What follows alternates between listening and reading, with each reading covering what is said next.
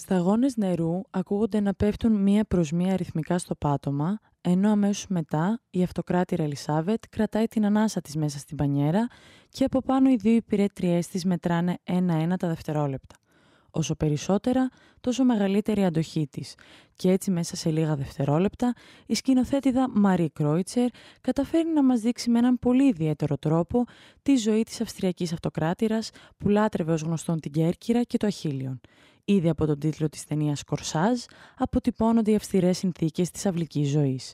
Κινηματογραφικές παύσεις, κοφτές σκηνές χωρίς περιττές λεπτομέρειες και προσωποκεντρικά καρέ σκιαγραφούν λεπτομερώς το πρόσωπο της βασίλισσας πλέον και όχι πριγκίπισσας Σίσσυ, όπως όλοι ξέρουμε, που μας ταξιδεύουν σε μια άλλη εποχή. Βιέννη, Δεκέμβριος χίλια οκτακόσια εβδομήντα επτά. Η σύζυγος του αυτοκράτορα Φραγκίσκου Ιωσήφ Α της Αυστρίας κλείνει τα σαράντα της χρόνια προσπαθώντας να ανταποκριθεί στις βασιλικές της υποχρεώσεις που ορίζονται από την κοινωνία της εποχής, με αποτέλεσμα να νιώθει ότι πνίγεται καθώς δεν μπορεί να ικανοποιήσει τις ανάγκες του περιβάλλοντός της.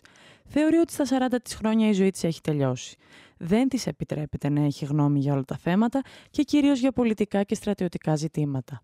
Πολλές φορές όμως δεν ακολουθεί το πρωτόκολλο όπως προβλέπεται, χρησιμοποιώντας διάφορα κόλπα μαζί με την επιβλητική της παρουσία. «Πιο δυνατά, πιο δυνατά» φωνάζει τις υπηρετριές της, των οποίων τα χέρια έχουν πονέσει στην προσπάθεια να σφίξουν ακόμη περισσότερο τον μικροσκοπικό κορσέ της. Αναγκάζεται να φοράει ένα προσωπείο όταν βρίσκεται στο παλάτι, το οποίο κάποιες φορές προσπαθεί να αφήσει πίσω της, εκφράζοντας το πραγματικό της εαυτό.